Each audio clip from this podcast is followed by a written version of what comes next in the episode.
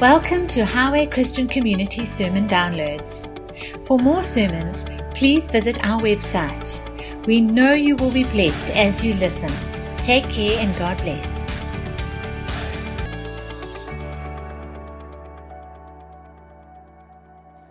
Spiritual warfare.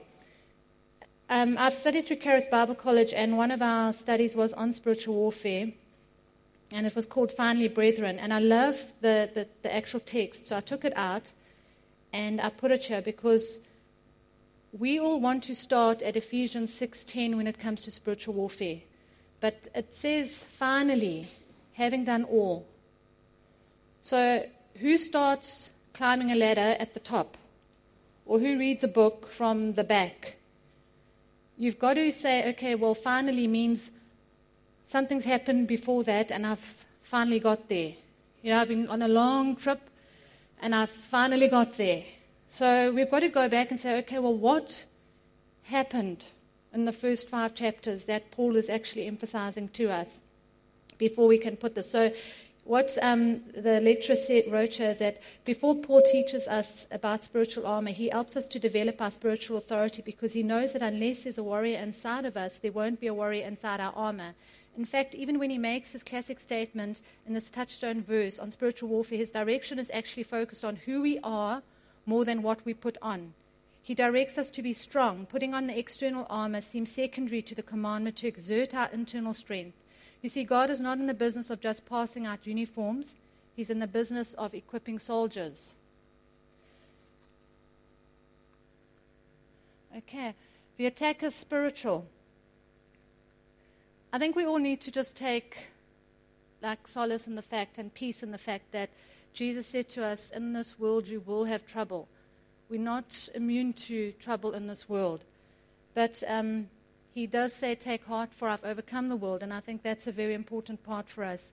But what I want you to understand is that Ephesians 6 talks about um, our fight is not against flesh and blood, it's against rulers, against the authorities, against the powers of this dark world and against the spiritual forces of evil in heavenly realms. So it is a spiritual attack.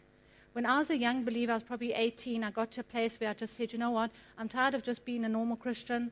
I want to be that ex person that raises the dead, that heals the sick, that drives out demons. And I got really serious with God. And I had, I had actually been at my grand's house watching a movie. It was a horror movie.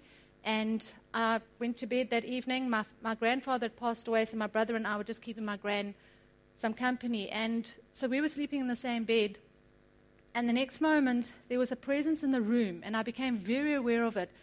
And I asked my brother if he could feel anything, and he was like, no, nowhere. But if, if I looked at where his walk was and my walk was, I was a little bit ahead of him with that. And so I sat there knowing there was something in the room, and this presence kept going over me. And the next moment, I was in a hole, a, a black hole, and sinking really, really fast. And I remember trying to grab out like this with my hands, trying to call my brother, and the Holy Spirit spoke clearly into that and said to me, Donna, rebuke it. And I just said, I rebuke you in the name of Jesus. And instantly I was back in the bed. My brother, mm, clueless as to what I'd just been through. But very encouraging for me as a brand new Christian that the name of Jesus is a powerful, powerful name. So don't worry about if I don't have all the knowledge in the Word of God and I don't know scriptures. You know what? If you're a new believer, the name of Jesus is all you need right now. Okay, He carries that authority. The other thing is that my brother, knowing I didn't move my hands, it was a spiritual thing. He, I mean, he didn't feel anything, and I was raving with my arms. So it's definitely a spiritual attack. Oh, I forgot to put my timer on. Sorry. Okay, so with all this going on, who is our enemy? The Bible talks about a thief in John 10, verse 10. The thief comes to steal, kill, and to destroy. In um, Revelations, he's called the accuser of the brothers and sisters. He accuses them before God day and night. In 1 Peter 5, verse 7 to 10, your enemy, the devil, is like a roaring lion. He's not even a, a lion, he's a, like a roaring lion um, in Ephesians 2, verse 2, he's referred to as the devil, the commander of the powers of the unseen world. And then in Ephesians 12, uh, Ephesians 6, we read that scripture now. Um, yeah, just against the rulers, authorities, powers. I find sometimes people are at the extreme. They, they either blame the devil for everything or they don't really think he's doing anything. And most of the stuff that's going on is in their own lives. But you know what? If you look at abortion in our country, if you look at human trafficking, if you look at the number of orphans that are in homes in, in South Africa, you need to know that there is an enemy out there and he's destroying and he aims for family. He, he is out there to destroy families and especially Christian families. Um, if we go to Okay, Ephesians 1, verse 1. I'm going to start in the beginning of Ephesians. I'm not going to highlight everything. I'm just going to highlight things that have either been an experience for me. I've always tried to believe that I wouldn't stand up here and talk on stuff I don't have experience on. So I'm not going to run through everything. I'm not um, a, a, what do you call a theologian when it comes to the book of, of Ephesians. I've just done a study um, through it. So certain things that um, come up. He addresses this book to the saints and the faithful in Christ. So he's not talking about people that are not saints. I've got this, you might be wondering what these things on the stage are for. that there, the big ugly root, is your old sin nature self. I heard um, uh, Creflo Dollar the other day talking about the new nature and just how God uprooted that old nature out of us and put in a new nature. And I saw this, this whole image of an old plant being ripped out and a new plant coming in. And I was looking at my garden and we'd just pulled this horrible thing out. And so I thought, well, there we go. There's our root. So if you're struggling with the fact who you are today, I hope this encourages you because when you give your life to Jesus, you confess with your mouth, you believe in your heart, the Lord says you will be saved. And when you are saved, you then get a new creation. The Bible says you are a new creation. That spirit, his spirit, then comes in and dwells you. So, that new spirit is everything that heaven is. It's joy, peace, righteousness. There's the fruits of the Spirit in there the problem with us is that sometimes we've still got our own software up here, the mind that we have to contend with and deal with. And so we battle with some of us still going back there, but there's no ways you can go back there. This is what you are. You know what? And you've got to see yourself as a new creation. If you're battling with anger, you, you've got to know inside of you, you've got the fruit of the Spirit, and you have got what's the word I'm looking for? Um, what comes against anger? Self control. You've got the spirit of self control. This is a tomato tree from my house. And if you come really close, you'll see there's little, little green tomatoes on there. Um, they don't taste nice right now. And sometimes your fruit is not where you want it to be. But, you know, press on. It's going to get there. It's going to get there. it's going to get there. Okay, so you are a saint, and so this book is addressed to you, to the saints and the faithful. I've put two scriptures underneath there. If you want to look at the, the qualities of a faithful person, go to Psalms and go to Luke, because there are some good points there. He says, You're equipped through Christ with every spiritual blessing. Not some spiritual blessings, every single spiritual blessing is yours. He chose you before the foundations of the world and regards you as holy and blameless before Him. Um, with, as far as blameless is concerned, I'll give you a quick story from the book of Numbers. The people of Israel were coming out of, of Egyptian bondage, and um, they were going through an area ruled by Balak. And he was pretty cheesed off with them, and there were a lot, a lot of them. And he wanted to fight them, but he realized he was just not strong enough for them. So he called the prophet Balaam and said to the prophet Balaam, You come and put a curse on these people. So Balaam got himself all prepared, and as he spoke the curse, a curse didn't come out, a blessing came out. You can go and, and read that. And so Bal- um, Balak was pretty cheesed off with him and said, No, no, no, this is not what I signed up for. Let's go to another mountain. Let's try this again. And he tried it again, and a curse didn't come out, a blessing came out. And so what he realized is you can't curse what God has blessed. You, you kind of like miss a little bit in the story, but you read that all of a sudden Israel, 24,000 people die. They get smited by God. So you find out only when you be, read in Revelations chapter 2 what actually happened. So, for those of you that don't want to read the whole Bible, there's a lot of exciting things in it, okay? Here's a story from Numbers, Answers, in Revelation 2. So, um, what actually happened is that Balaam taught Balak how to get the people to bring a curse on themselves. And so he basically said, Listen, God's people, they're not allowed to commit adultery, they're not allowed to have any other gods. So why don't you get some ladies, and task the men, and then once they're coming into your home, you give them food that you have sacrificed to idols. And so you see where the curse came in. Because God was pretty jealous over the Israelite people. We are under the new covenant, and He's saying to us, we are blameless. No matter what you do, you are blameless you know what? I always say to people listen, if you sin, it's a stupid thing to do. I've been there, done it, and it's, it really can just take a whole lot of your walk where you could have gone a straight path, you're going a crooked path. But you know what?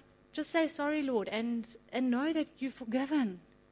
And keep walking and keep pressing on. He says, you, you are recipients of a glorious inheritance in heaven, secured forever by the Holy Spirit of promise. Um, he says you're adopted through the kind intention of His will. That word adopted, if you look at natural childbirth, the difference between adoption and natural childbirth is the element of choice. And when you have a child, you, you're going to get what you get boy, girl, color hair.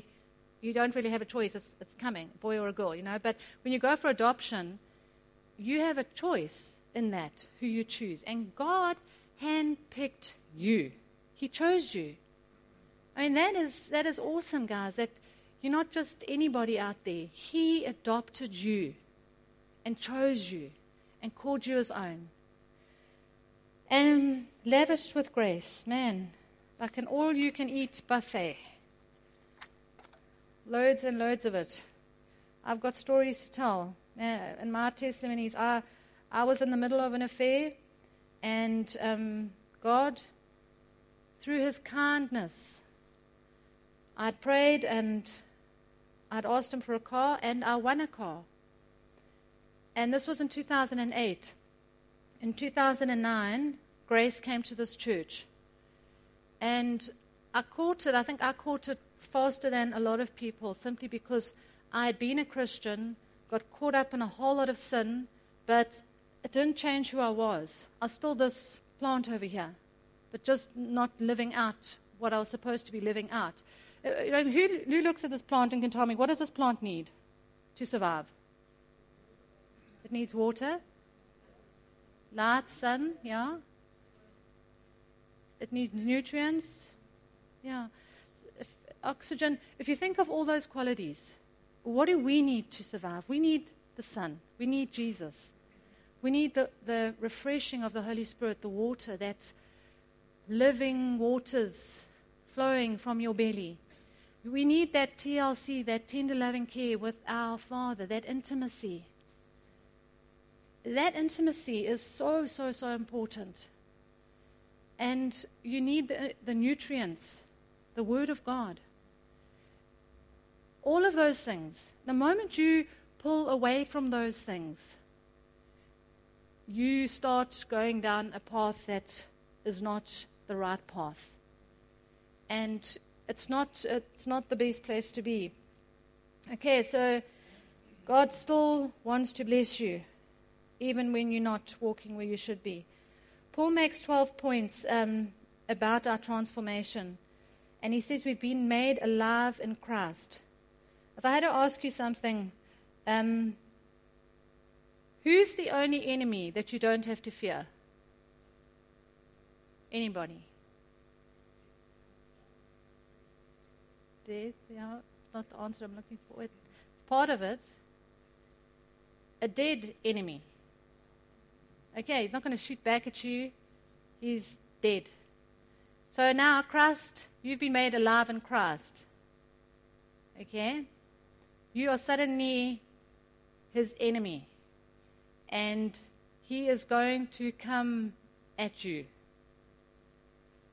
But praise God, we have Christ in us, the hope of glory. Okay, we, we at one time fulfilled the lust of the flesh and the mind, but now we walk in the Spirit and not according to the flesh. We've been made alive in Christ. Oh, sorry, I'm going ahead of you. We've been made alive in Christ. Um, that being made alive in Christ, uh, if you look at the original King James Version, the word is we've been quickened. Do you know um, that if you've ever had your nails clipped really short, especially when you were a kid and your mom clipped them and then they like clipped them really, really short, there's a little piece of skin under your nail called the quick. If you take a pin or if you've had somebody clip you there, it's pretty sore. And if you stick a pin there, you get a pretty quick reaction to pull away. And I love the fact that he says that we were made, we, we were quickened in our spirits. We are sensitive to the Holy Spirit. We should be sensitive to Him. Okay. We now sit in heavenly places in Christ. I put the plant on a chair because it's now seated in heavenly places.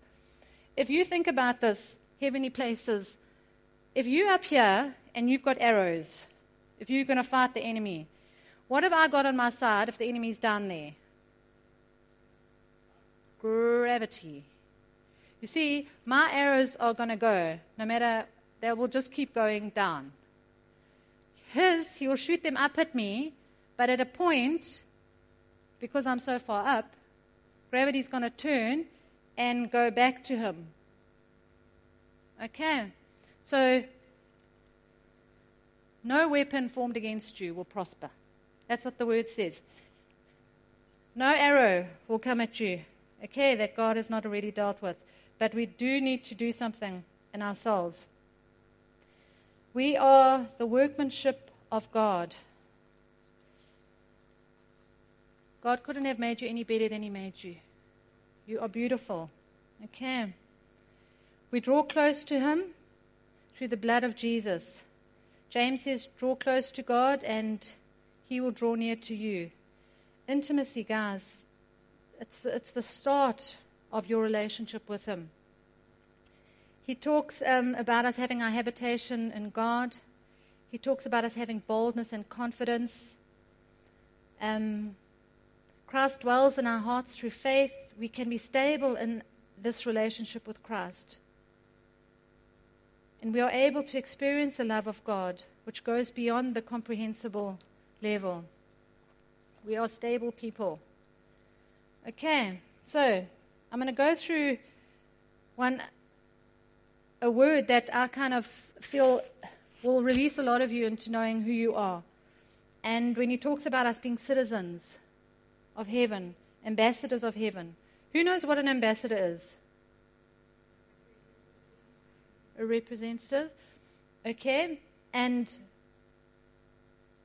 what Wikipedia says is that an ambassador is an official envoy, especially a high ranking diplomat who represents a state and is usually accredited to another sovereign state or to an international organization as a resident representative of their own government or sovereign, or appointed for a special and often temporary diplomatic assignment.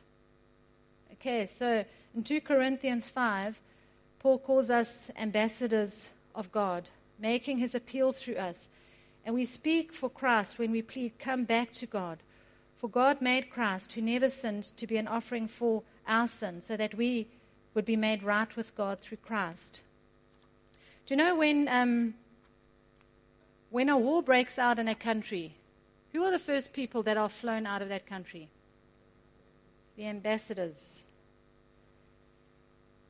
And I say that because when you walk anywhere on this earth, you've got to walk knowing who you are and knowing where you come from and knowing what you represent. I asked the youth yesterday, Where are you guys all from? And they all went, Pinetown and Queensburgh. And I said, No, no, where are you all from? Like, where do you originally come from? And they, they couldn't get it. And, but you know what? We need to know we are not from this world. The Bible says we are not from this world.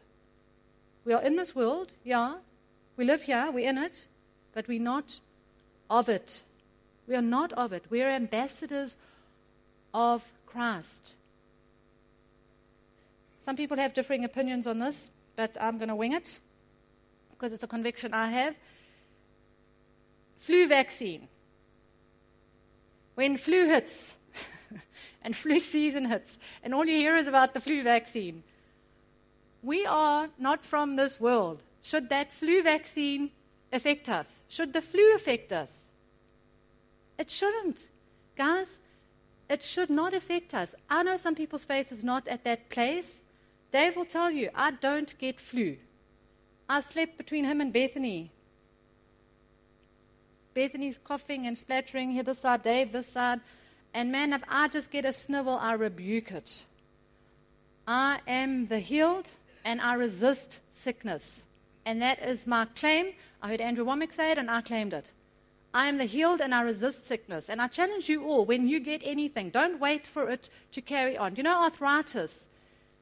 They prayed for a guy and prayed for him and prayed for him and prayed for him and prayed for him and eight times prayed for him and eventually the guy was healed. And when they asked afterwards, I can't remember the people that were giving the story, but when they asked afterwards, why did it take so long to get the guy healed from arthritis? The Holy Spirit said to him, because they sat with it for so long and literally never said arthritis, pain, go. For years, it just built up and built up and built up and built up. Now, you want to break down and break down. And yes, God is able. He is more than able to break it down like that. But sometimes our faith is not at that place, and it takes a little bit more speaking over the situation when we don't see it to speak it again. Okay?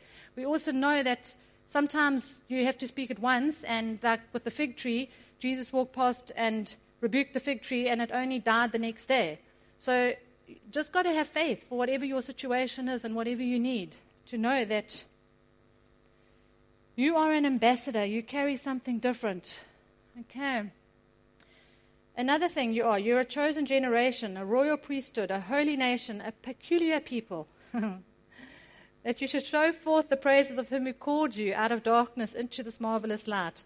I was reading this book, The Whisper, and it says in there, from the cradle to the grave, the pressure is on for us to be normal.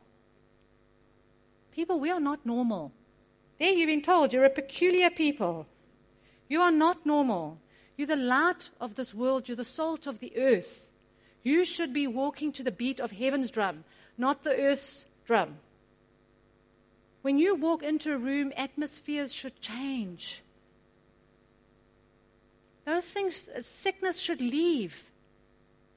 The body of Christ, I believe, doesn't is not operating at its level that it should be at the moment is because a lot of us don't know all this.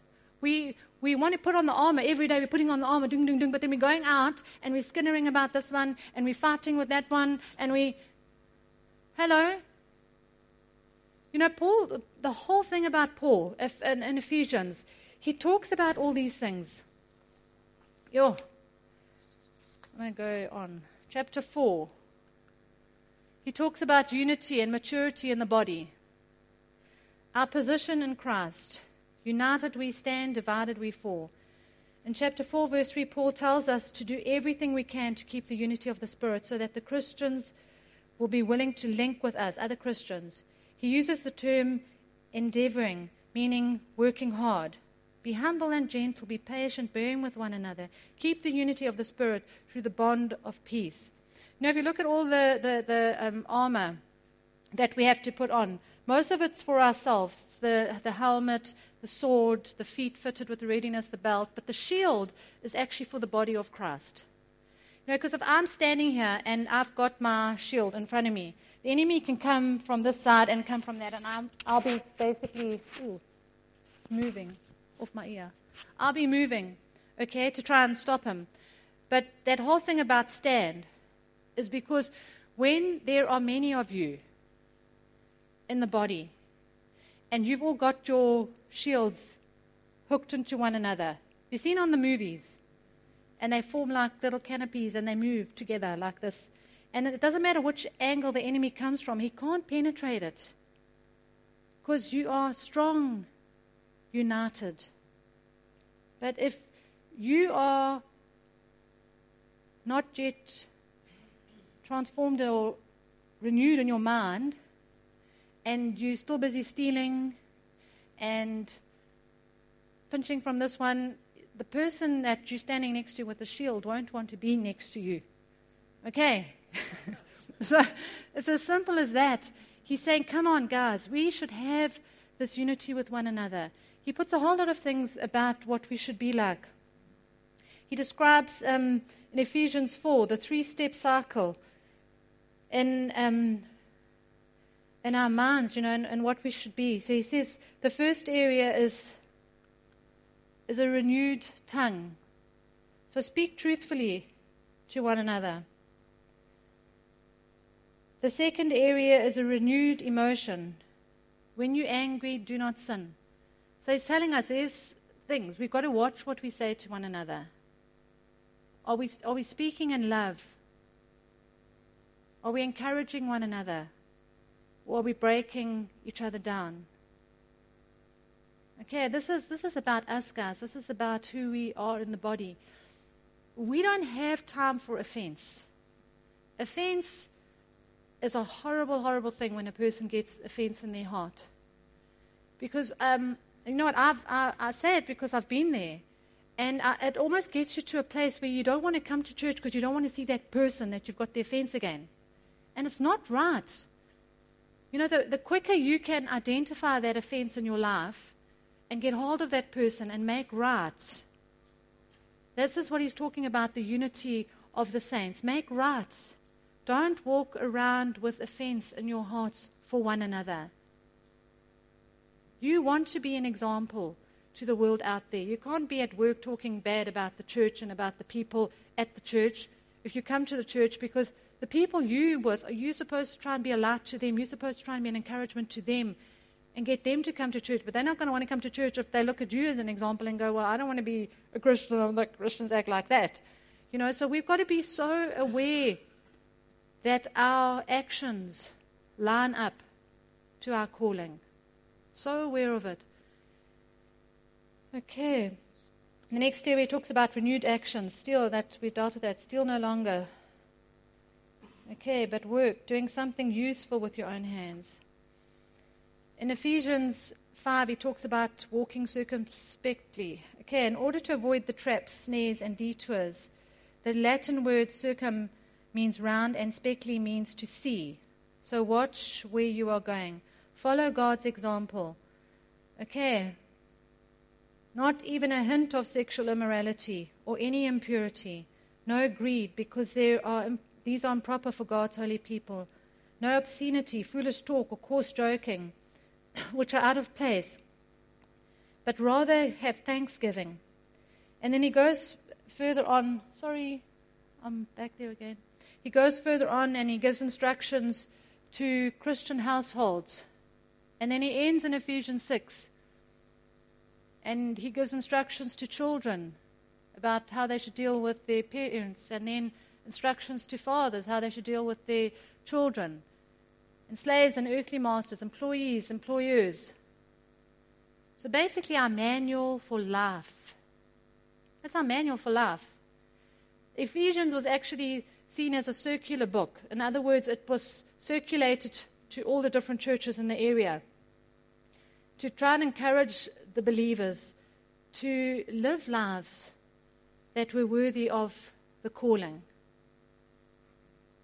you know, it's one thing to, to say, I'm a child of God and to walk with those promises, but then live a life like you just don't care about your sin. You know, sin separates you. in the sense that it, it draws you, your own self. When you sin, okay, it, it, it hardens your heart towards God. God has forgiven you. The, you know what? The world will come at you. God doesn't.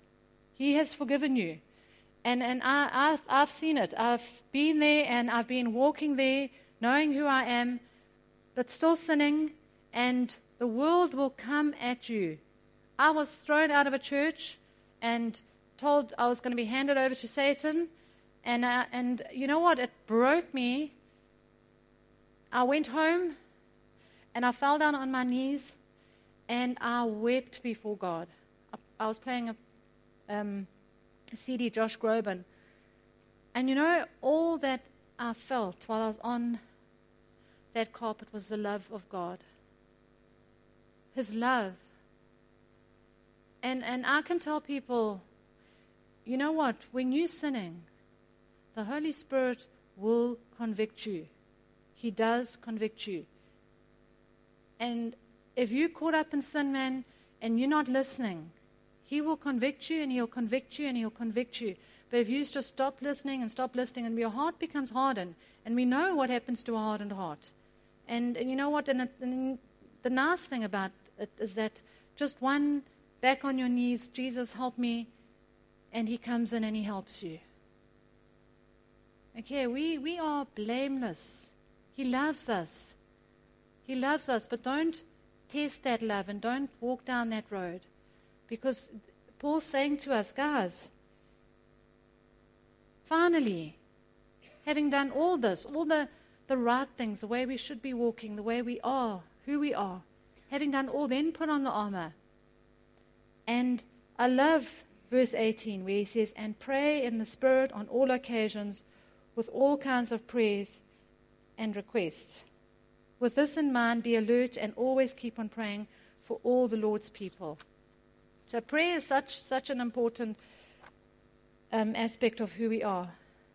Use spiritual weapons against the attack. 2 Corinthians 10 says, For though we walk in the flesh, we do not war after the flesh. For the weapons of our warfare are not carnal, but mighty through God to the pulling down of strongholds, casting down imaginations and every high thing that exalts itself against the knowledge of God, and bringing into captivity every thought to the obedience of God. We need to understand that the weapons of our warfare are not physical but spiritual. If you're going to fight a spiritual battle, you need spiritual weapons. So, our weapons prayer, fasting, the Word of God. I know some people love fasting. I've got a love hate relationship with fasting. But I can promise you one thing that Jesus says when you fast. He doesn't say if you fast, he says when you fast. So fasting should be somewhere in our lives, and we should be doing it definitely sometimes during the year. You know, apart from the fact that it's a spiritual thing to fast, you'll be amazed at how your body picks up on health issues when you fast. I had, and this is going to gross some of you out, but I'm going to say it because some people need to hear this. I had a fungus on my one toe, and I couldn't get rid of it. I rebuked it. I put oil on it. I anointed it. I took Holy Communion, and I rebuked it, and that fungus didn't die. I went to the doctor. I had medication. I had that other expensive thing. That thing didn't die.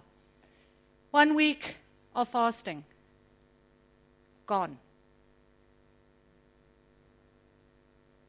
Sometimes you just need to have some water and let your body rejuvenate itself. Okay? It's a good, wonderful thing. Oh, stop. Stop. Is that my time up? Okay, quickly. You can't win this battle with human reasoning and methods. Let the Lord win the battle for you. The way that the whole thing started in the beginning was even though the enemy may come in like a flood, the Lord says He will raise up a standard. Okay, but that standard is for us to get down on our knees and start to pray. Because we do have an enemy. But let me tell you what the Word of God in our lives, time in His presence, Time in His presence is key to a victorious life. There, there's so. If you go into, um, I've put on the life group leaders' notes, but if you look at Steve's um, blog from this last week, there's some awesome scriptures on there for issues that you might be facing. If you go onto Joseph Prince's website and you, you go under um, also scriptures, there's a whole lot of scriptures about for about seven different things in life for protection, for safety, for, for finances, for purity, a whole lot of things where we know the enemy attacks us, and scriptures to speak back. Because you know what? If you're suffering from depression, the joy of the Lord is my strength. I have the mind of Christ. That's your weapon to fight back at the enemy. If, if you're struggling with finances, my God shall supply all my needs according to his riches and glory. Though he was rich, yet for my sake he became poor, so that I through his poverty might become rich. Though the lions grow weak and hungry, those who seek the Lord shall lack no good thing. And the, de- the de- devil knows he can't come at me with finances. I throw those things at him, and I threw those things at him before I had a financial problem. So don't think because you don't have a problem, you don't need to be praying those things. Ask the Holy Spirit to reveal to you what you need to be praying for. Get some scriptures around those things and get those things into your heart because when the enemy comes, those things will come out of you at him. And those are spiritual weapons that are very, very powerful. The, the Word of God Okay, you need to understand that the enemy of our souls has an intense hatred for anyone that will follow Jesus wholeheartedly. He will not just lay over like a beat dog and expose his neck at the first sign of battle. He goes around like a roaring lion, not a whipped puppy. Okay. Prayer releases all your eternal resources. God is not in the business of handing out uniforms. He needs a warrior in the, in the armor. Start building your spiritual muscle so when the testing comes, you will stand firm. Okay. Steve, I don't know if you want to add anything. I've just um, thought if we divide everybody into groups of four and then look at the areas of your life um, where you feel like you've been attacked or maybe that you need victory over. And if you're with a group of, of Christians, if you know the scriptures relating to those, um, then they'll come to you quickly. But if you need to look for them, then look for them. But get those scriptures just as a group, each one have one, and then pray those things with each other. Okay. There's unity. The Bible says where two or three are gathered in His name, He's here in the midst of us. So let's use this time to really pray with one another to get those things that are worrying you. Because you know what? God is so for you, and the enemy is a bully, but he's nothing to be afraid of. He really is nothing to be afraid of. Nothing to be afraid of.